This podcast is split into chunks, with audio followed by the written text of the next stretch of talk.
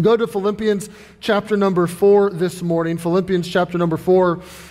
We are now in the last chapter of this book of the Bible, and we began this chapter last week. And I'm looking forward to the next probably six or seven weeks as we finish uh, this book of the Bible. It's been a joy to work through. In Philippians chapter 4, we're going to read the first five verses. Last week we covered 1 through 3. Today we'll cover verses 4 and 5. I will tell you in advance that as we work through the sermon this morning, you'll, you'll be kind of flipping to some scripture or tapping your way on your phone to some other scripture. So be prepared for that a little bit. But Philippians 4, let's begin in verse number 1. Paul says, Therefore, my brethren, dearly beloved, longed for, my joy, my crown, so stand fast in the Lord, my dearly beloved. So Paul has just poured out a ton of affection. My brethren, dearly beloved, I long for you. You're my joy. You're my crown. I mean, just poured it out. But right in the middle of this verse, he said, So stand fast in the Lord. He says, I, I, want you to be spiritually stable. I want you to be resolute in the Lord. I want you to have some steadfastness about you. So be spiritually stable. And all of us that are Christians would probably attest to the fact that we wish our lives were a bit more spiritually stable. It's very rare if I meet a genuine Christian who says, Yeah, I'm exactly where I thought I would be at this point in time in my life, and I'm exhibiting the spiritual stability that I thought I would have at this moment, and I, I just feel like I'm tracking exactly as I thought I would. Most Christians say something like, I thought I'd be a little further along. I thought I'd know a little bit more of His Word. I thought I would have grown a little more, that that, that sin wouldn't have as, as much of a hold on me as it, I thought I'd be done with it by now. Most Christians say that. But most of us, we want to be stable. We want to be firm. We want to be resolute. And Paul gives us one word in this verse, the word so. So stand fast in the Lord. That so means after this manner in this way, which is so beautiful and unlocks the entire first nine verses of Philippians 4. In this way, be spiritually stable. Okay, what way? Well, verses 2 and 3, he gave us the first one. I beseech Euodias and I beseech Syntyche. These are two ladies there at the church at Philippi that they be of the same mind in the Lord. So here are two ladies, and I want them to be of the same mind. I want them to get along. Verse 3 I entreat thee also, true yokefellow. We don't know who yokefellow was, just some third party that was there that was even handed that Paul wanted to help kind of mediate the situation. He says, I, I, I entreat you also help those women which labored with me in the gospel, with Clement also, and with other my fellow laborers, whose names are in the book of life. So, Mark 1 of spiritual stability was you have relational harmony with people that are around you in Jesus. You get along with people. You're not divisive. You're not self centered. You're not vengeful. That's, that's not how relationships are supposed to go, but you exhibit relational wellness because you have the mind of Christ, that I'm self emptied and I'm Christ filled, therefore my relationships are going to go a whole lot better than if I was selfish and, and, and self aggrandizing and wanting my own way all the time. But no, I'm not going to have that. Verse number four, new content. Famous verse, coffee cup verse, is on a whole lot of coffee cups. Rejoice in the Lord always, and again I say rejoice. Simple instruction, tough to do. Verse number five, let your moderation be known unto all men. The Lord is at hand. What we'll continue to discover this morning is that our spiritual stability is so far removed from our circumstances, but is directly correlated to our attitudes and to our mindset and how we think. We want to be of the same mind in the Lord. We covered that last week. This week, you want to rejoice in the Lord. You also want to let your moderation be known unto all men because the Lord's at hand. Well, rejoice in the Lord always. And again, I say rejoice. Look at that line. Is your second rejoice capitalized? Whose second rejoice is capitalized. That's a whole lot of emphasis. All right, so this is an echo from previously in Philippians, where Paul said in Philippians 3, verse 1, finally, my brethren, rejoice in the Lord. But now he's saying, rejoice in the Lord, and then he adds, always, all the time. And again, I say, let me double down on this capitalized rejoice. This is a ton of emphasis in Unmitigated, untrammeled joy should be a distinctive mark of a Christian believer and is a tremendous litmus test for spiritual stability in the life of a Christian. Why? Because we tend to be victimized by our circumstances. We tend to have circumstances that are highs and lows, ebbs and flows. And if we're not careful, we'll fluctuate, we'll vacillate, we'll teeter totter back and forth on if we're rejoicing in the Lord and if God's good or if He's not and things are bad. And back and forth we go. And Paul is saying, I want you to rejoice in the Lord and I want you to do this always. And let me just tell you again rejoice. Paul lays it out and says, I want you to tie off your joy to the Lord, to Jesus. And if you tie your joy off to anything other than the Lord, you have the potential pitfall of being in a world of hurt. You rejoice in people, people eventually let you down. You rejoice in your success, success comes and goes. You rejoice in your health, your health will fail you possibly. But if you rejoice in the Lord, you can anchor off to, you can secure yourself to the Lord who is unchanging, that you can actually find a foundation that is sure, that is stable, to be able to rejoice in the Lord always. And when the Lord is reigning in your heart, then joy will reign in your life, and you can rejoice in Him always. A Christian experience is not meant to be lived down in the dumps, it's meant to be lived up in the heavenlies. This does not mean that you're immune to pain. This does not mean that, you, that you're unaffected by negative circumstances that come your way. It doesn't mean that. But it does mean that when negative circumstances come your way, you can move through those more swiftly and more powerfully than someone who does not know the Lord. That you live within the sphere of Christ's influence, and all of a sudden, these things that would that would hamper an unbeliever, now because I have the Lord, I am able to be equipped to overcome those circumstances that would normally dishearten somebody else. And Paul says, I want you to rejoice in the Lord. Don't get distracted from who you are in Jesus, from who He is, and for, from who you are in Him. Because when you do that, you will tend to navigate right over to frustration and right over to worry. And we'll hit worry and anxiety next week. But when you get away from joy in the Lord, that's where, that's where you automatically bend. And Paul says, I want you to rejoice in the Lord always. Again, I say rejoice. Then he says, Let your moderation be known unto all men. The Lord is at hand. So I'm supposed to let something be known to all men, and that something that I'm supposed to let known is moderation. Now, what is moderation? Really, if, if, you're, if you're reading from the King James, you'll say moderation. If you have a, a different version of the Bible, it probably, they all have different words because this Greek word is almost untranslatable word for word. There really is no one English word that completely encapsulates all that this Greek word is. And this word has about it this sense of gentleness, patience, graciousness, forbearance. And here, here's what this means. Remember the context. This is written to the church at Philippi. Philippi is a Roman colony, so a lot of Roman citizens living there, a lot of ex GIs living there. This colony was particularly ir- irreligious. If you remember the beginning of Philippians, Paul had to go evangelize down by the riverside outside of the city because there was no synagogue, there really was no, there were no religious churches or places inside of the city. They, they really were able to, to bar that. So he evangelizes outside of the city. Then he goes inside the city. And what happens when he leads a couple people to the Lord? All of a sudden, they persecute him. They beat him then they throw him in prison. The jailer's supposed to keep him safely, and the jailer gets some sort of weird delight out of torturing Paul. So he puts him in stocks, he puts him in solitary confinement, and he tortures the man. So this city was great at not allowing religiosity to creep, creep up because they wanted to keep their loyalties deeply patriotic and squarely on the emperor. That, w- that was Philippi. And we know through the course of that, of that infancy in the church and the genesis of that church that they do torture Paul, but then the Lord moves in and the jailer becomes saved. And then they find out that Paul is a Roman citizen. And they think, snaps, we should not have beat that guy. He's a Roman citizen. We're going to get in a lot of trouble. So they go to Paul and they say, Paul, please forgive us.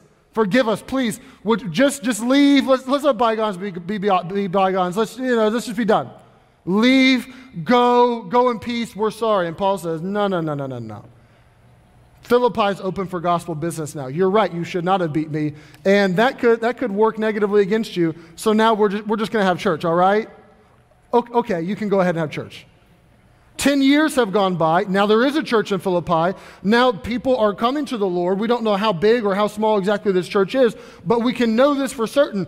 The attitudes of those that are in Philippi that are deeply patriotic wouldn't have changed overnight. They, they were in a jam because of what they did to Paul, but their attitudes would not have changed. And it's extremely likely, especially if you read the first three chapters of Philippians, that persecution is befalling these believers and that persecution is about to intensify on these believers. And what Paul is saying here when he tells them to let their moderation be known to all men, he's saying you're going to be persecuted, you're going to be hurt physically, emotionally. This is going to happen, and you're going to be tempted to lash out in retaliation. You're going to be tempted to go eye for eye. You're going to be tempted to be vengeful and malicious because someone is being malicious towards you, and don't. Let them see your gentle non retaliation. Let them see your patience. Let them see your gentleness. Let them see your forbearance. Let them see your graciousness. Paul is telling them in a very terse way to do exactly what Romans 12 told us to do. Romans 12 says, Recompense to no man evil for evil. Don't exchange evil. That's what we normally do, right? I have three children. Two of them are, are old enough to exchange evil for evil. The two year old and the four year old are able to, you hit me, so I hit you, you pinch me, so I bite you, you made me cry, I make you cry, and it comes out of them naturally, right?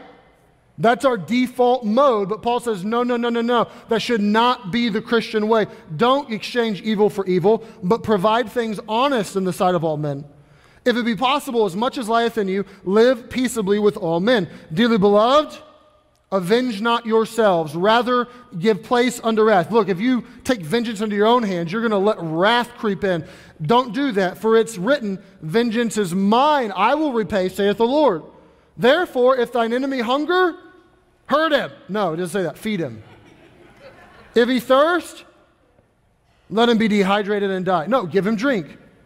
For in so doing, thou shalt heap coals of fire on his head. I don't have time this morning. Coals of fire on his head that seems like, oh, you're really going to get him. No, that's not what it's saying. It's you put a bucket, coals, you'd go warm your fire. It's a good thing. You're going to actually bless them.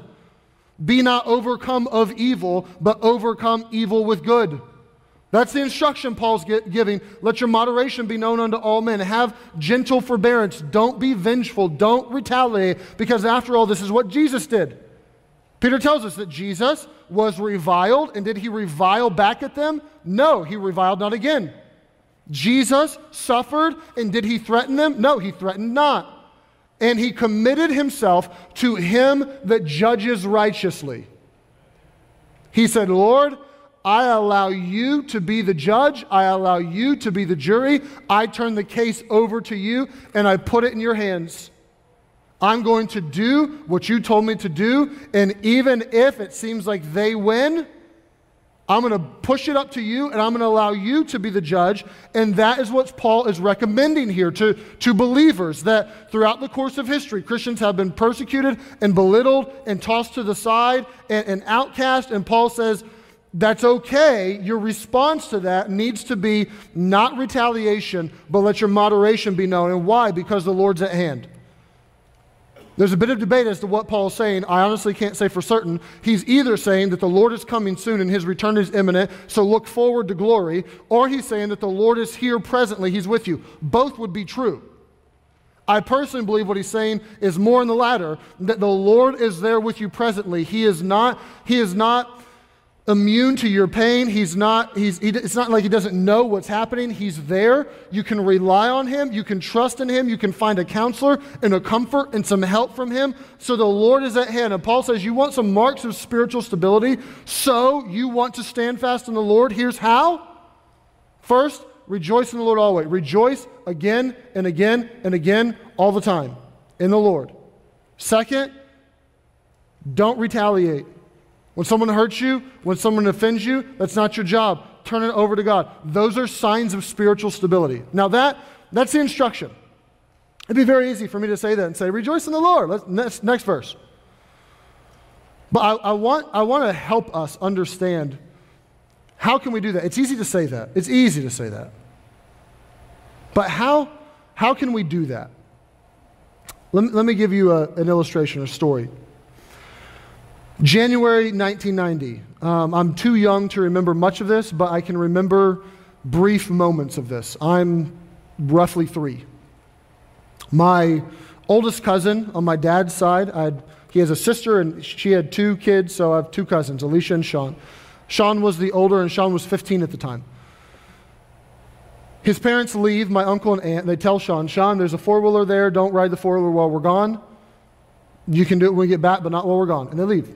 And Sean disobeys. He decides that uh, I've ridden the four wheeler a million times, I want to go ride again. We know Sean disobeys because a call comes to our house that Sean had been in a very terrible accident and was life flighted to a hospital there in Louisville. And my parents need to, need to go meet. So my mom and dad run, get there, meet my uncle and aunt at the hospital, and they begin to find out a bit of the details. And they find out that Sean had actually been hit by a train while he was on his four wheeler. And we don't know if Sean was racing the train, or if he didn't see the train, or what exactly was happening, but he was hit by a train. And it didn't take long for word to come in that waiting room at the hospital in ICU that Sean had, in fact, not made it, and Sean had died. Philippians says, Rejoice in the Lord always. He didn't say when all was well. He says, Rejoice in the Lord when your cousin's hit by a train. Rejoice in the Lord when cancer comes. Rejoice in the Lord when the infertility is so pervasive and it just it plagues you. Rejoice in the Lord. It's, it's easy to say when things are easy, rejoice in the Lord. We don't, we don't need instruction for that. But always difficult. And he says, rejoice in the Lord always. And that's real life. That, that's real life.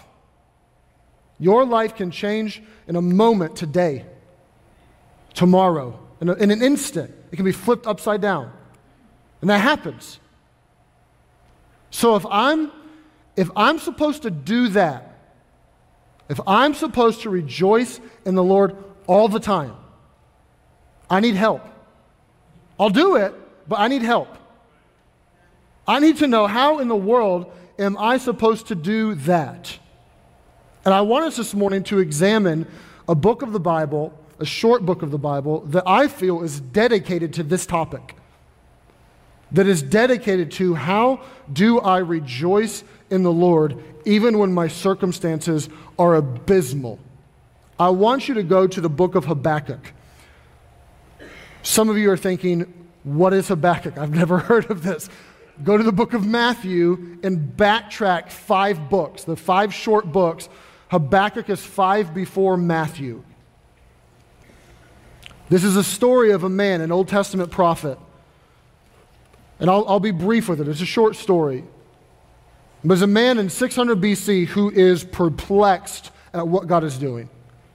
He even, in the course of the story, shakes his fist at God and says, God, you're wrong. And God, this isn't right and this isn't fair.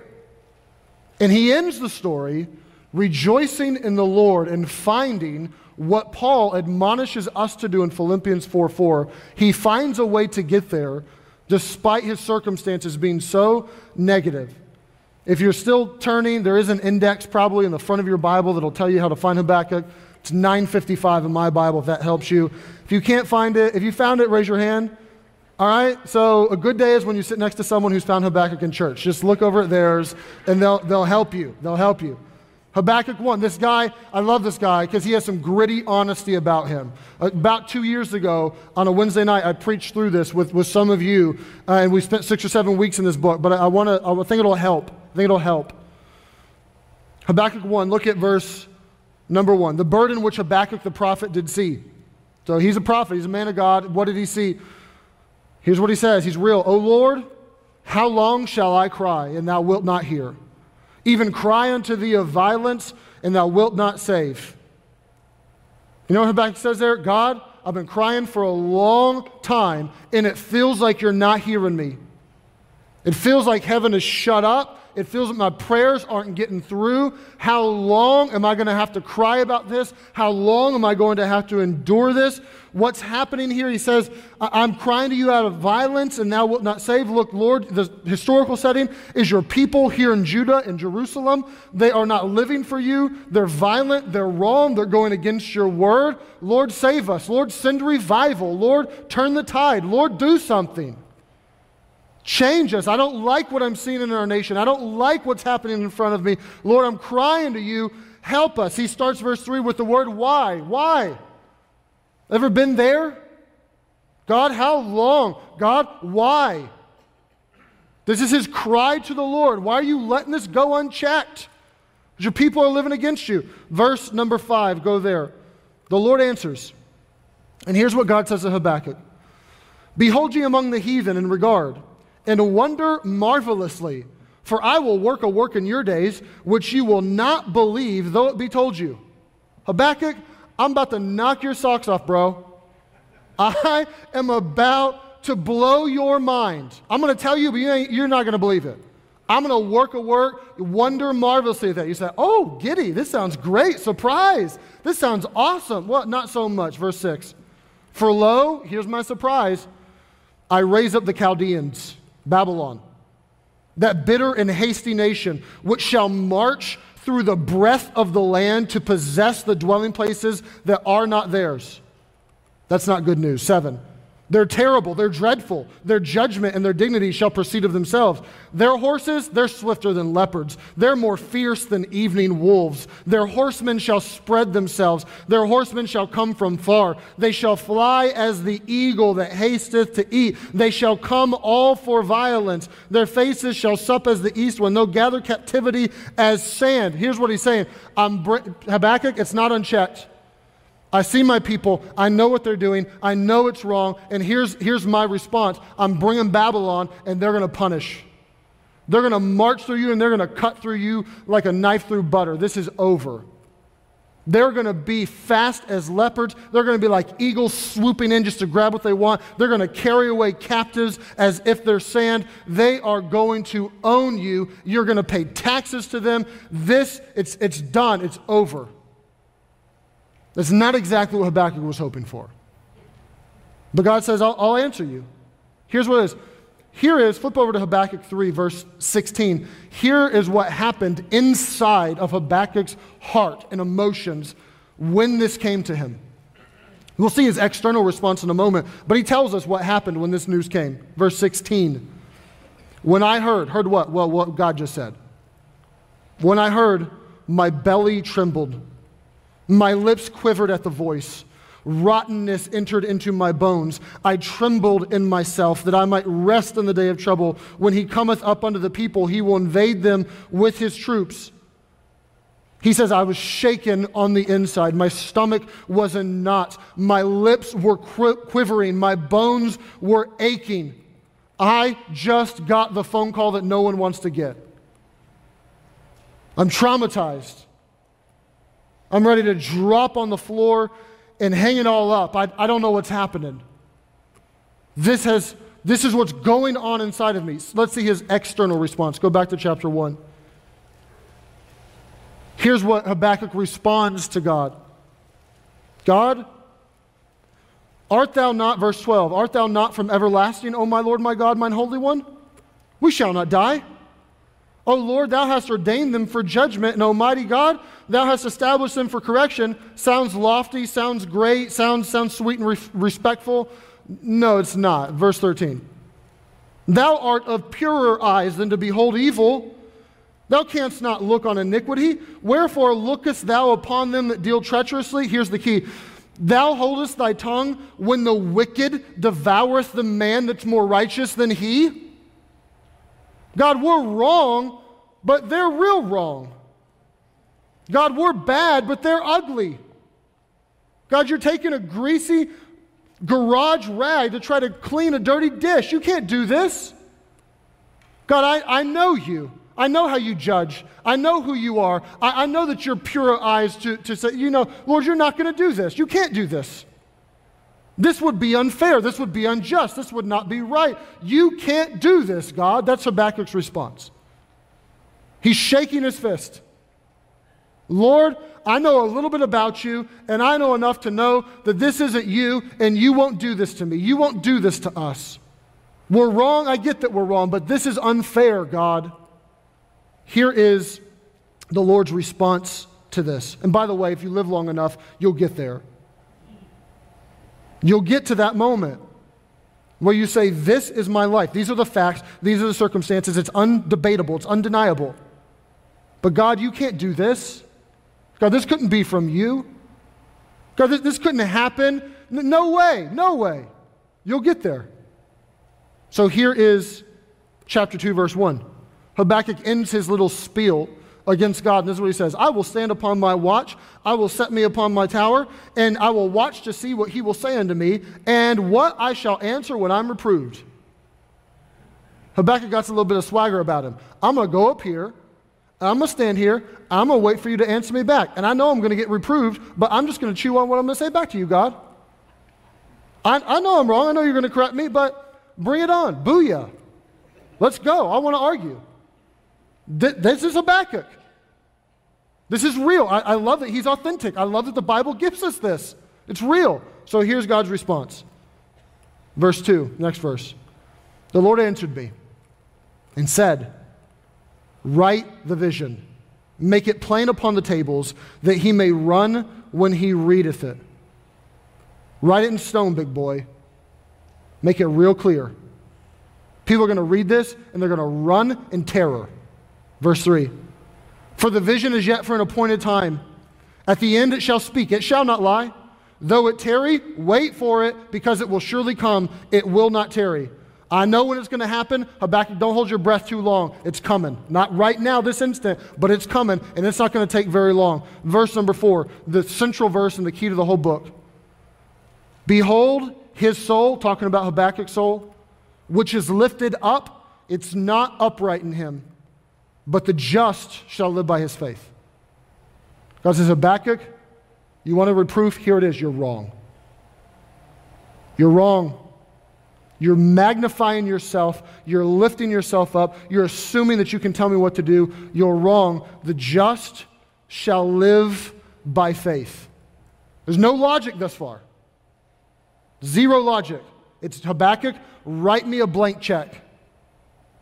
You're you, I'm me, write me a blank check. This is the verse that Paul uses in Romans chapter 1 and Galatians chapter 3. He quotes that verse. This is the verse that the author of Hebrews uses in Hebrews chapter 10, right before he march in, marches into the hall of faith. This is the verse that he quotes. This, this was a verse that, that meant a lot to Jewish people, still does, and should mean a lot to Christian people that just lives by faith.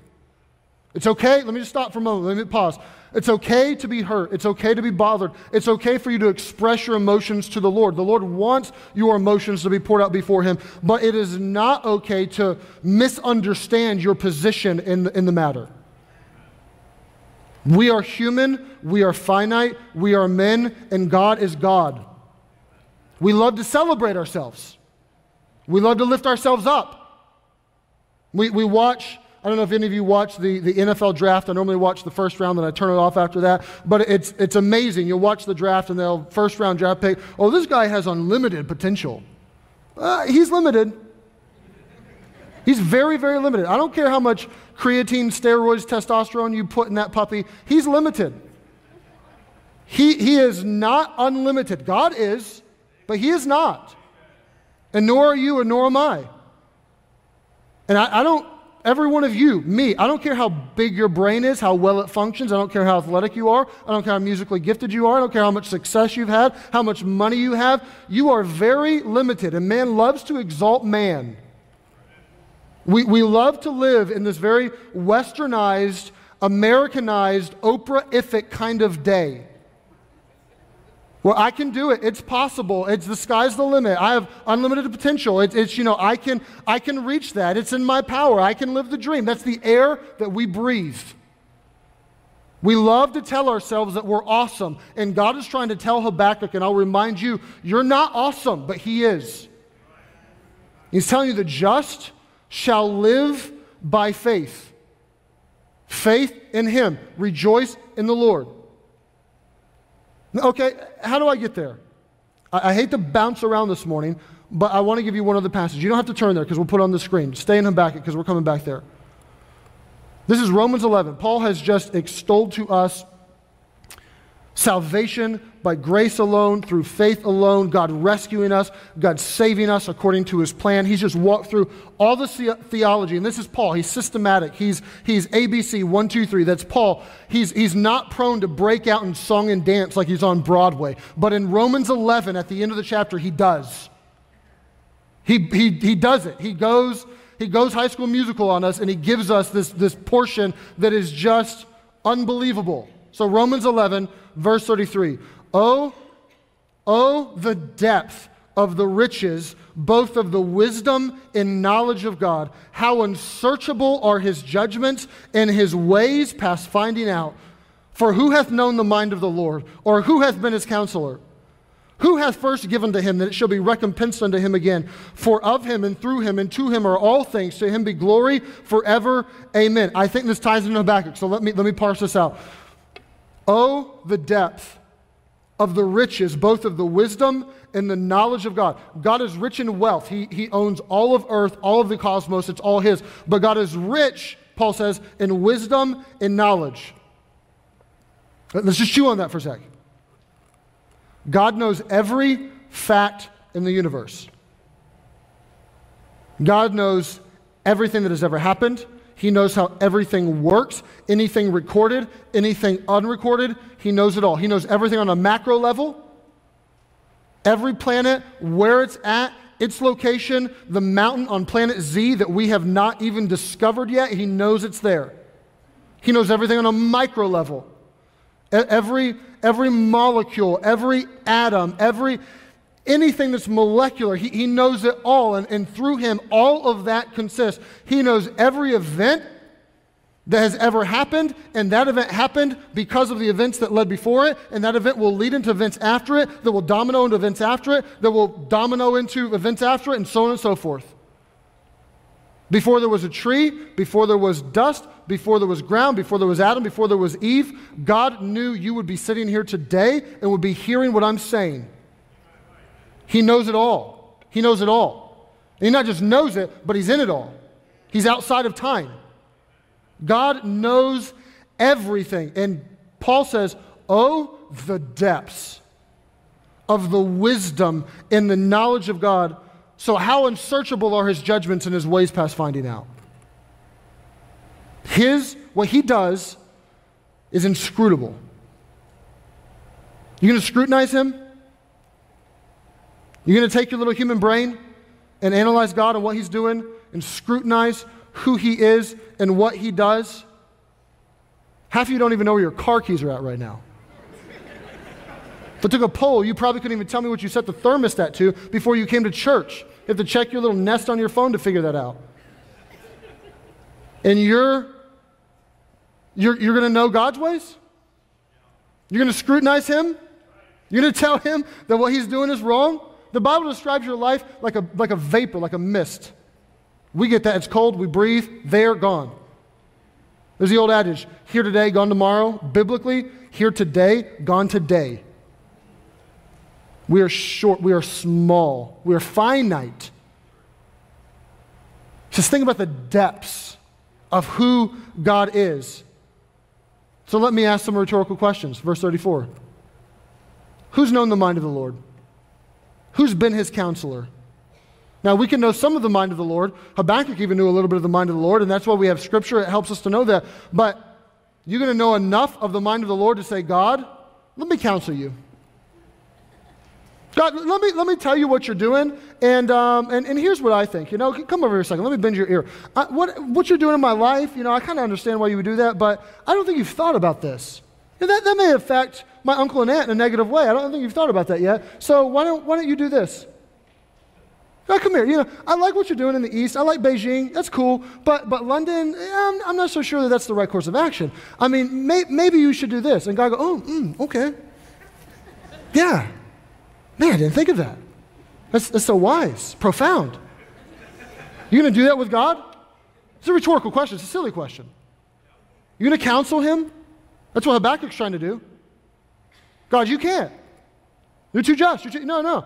You can't, you can't use the, the bad people to, to punish the kind of bad people. You can't do that. You're going to tell him what he should do? Verse 35 Who hath first given to him that shall be recompensed unto him again? You know You, you're going to put God in your debt? You're going to give him something so he owes you? you you're going to box God into where you owe me one God? Well, God, I, I you know, I, I, did it. I went to church and, and I, I, tried to be a good little boy and I tried to be a good little girl and da da da. So, so life can't go that way. You guarantee me. You promised me it'll be grand. It'll be awesome. It'll be, it'll be great. No negative circumstance. God, you owe me. What, what are you going to give to God that He owes you? I'll give Him my life. I'll, I'll barter with that. He already owns your life. He died for you and He owns everything. He created you. If He wants your life, He'll take it in a second. He's God. What, what, are you going to use to leverage your position to try to make God do it your way? How are you going to, how are you going to barter with him? Paul saying you're not. Lewis said it this way. He said, We're like little kids who go to grandpa and we borrow sixpence. Then we take his sixpence and we go buy him a present, and then we give to grandpa the present. He says, Grandpa's sixpence, none the richer. What, what are you going to give back to God that he doesn't already own? You're not going to. You're not going to put him in your debt. Verse 36 For of him and through him and to him are all things, to whom be glory forever. Amen. It all flows through him. So give him glory and give him praise and do that forever. That's God. Now, there, there's a whole lot more to God than that, but that, that's, a, that's part of who God is. And God tells Habakkuk, Habakkuk, who do you think you are? You, you got my high and mighty here. I, I don't know how this happened.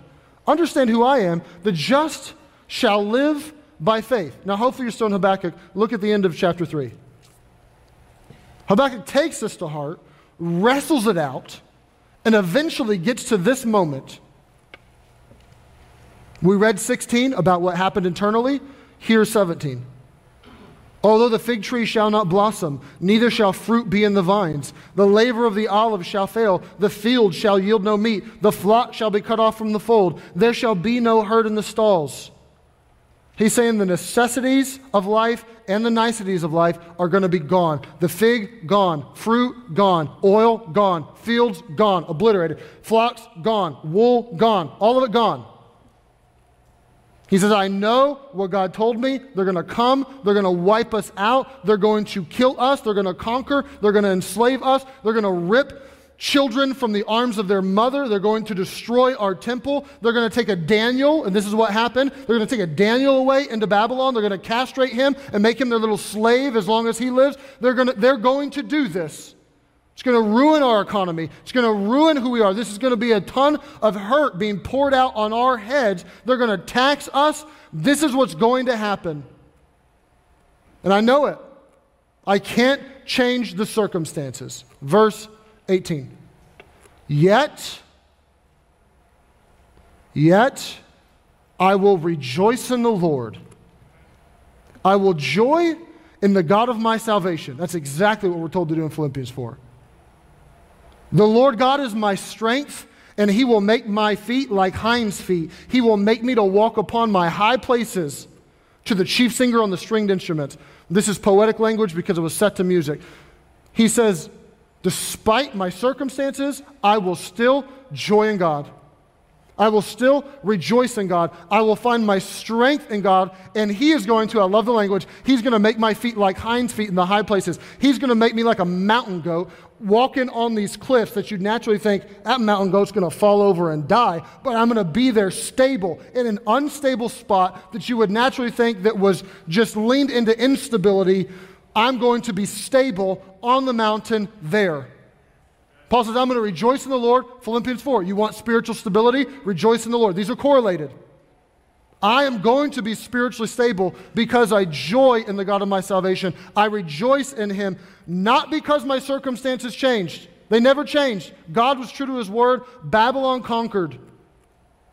Circumstances did not change. And what Habakkuk discovered is the key to rejoicing in the Lord. He was going to rejoice in the Lord and find joy and strength not in his what, but in his who.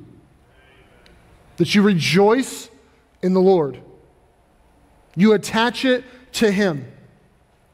You push it vertically.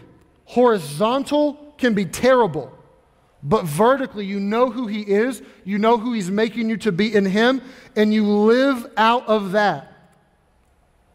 So, so how? How do I rejoice in the Lord always? How do I have pain come my way at the hand of somebody and I don't, I don't retaliate? I'm not vengeful. You understand who God is. God is not surprised by whatever is ailing you right now. God is not in heaven getting push notifications on his phone. Oh, cancer. I, I had no idea. They just got in a wreck. Gabriel, get the ambulance going. Let's get down there, man. Let's save this. I had no idea this was going to happen today. That's not who God is. That's not how He operates.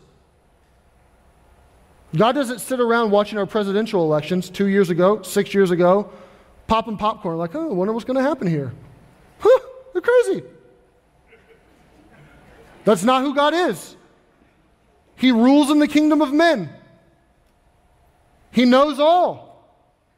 And when you get a hold of that and you understand who he is, that was the only fix for Habakkuk's heart. He went from God, why? God, how long? God, it's not fair. God, bring it on. I'm ticked at you. To, I rejoice in the Lord. I joy in God. He's my strength. I love him. He's making me stable. Nothing changed in his life other than his perspective on who God was. That was it. And if you if you can't get there, you stand no chance to rejoice on the Lord on those dark days. Now, I, I want to be careful. I'm almost done. I want to be careful. This, this isn't kitschy. This isn't, this isn't kitty. Right? This, this isn't spirit sprinkles, all right? Cheerleaders in the room, this isn't spirit fingers. Yeah, everything's great. Spirit fingers. Cancer, woo. Love it. You, you don't find out that your cousin died and rejoice in the Lord always and again. Is it? That's dumb. It's not real. It's dumb. But this is saying that when the dark days come, when it feels like your life is unraveling, when your heart is about to explode, when, you, when the things enter that, Lord, I, I would not have planned this, I would not have done this, I don't, I don't even understand fully, I don't get why this is here, I don't, I don't get the sickness, I don't get the pain, I don't get the job loss, I don't get, I don't get any of it, Lord, it doesn't, it doesn't make sense to me, but God, I rejoice in you. I know who you are. I know, I know that you love me and that you redeemed me. And you didn't do that so that you could toy with me so you can play a little game with me. I know that this is given to me, and God, this is tough.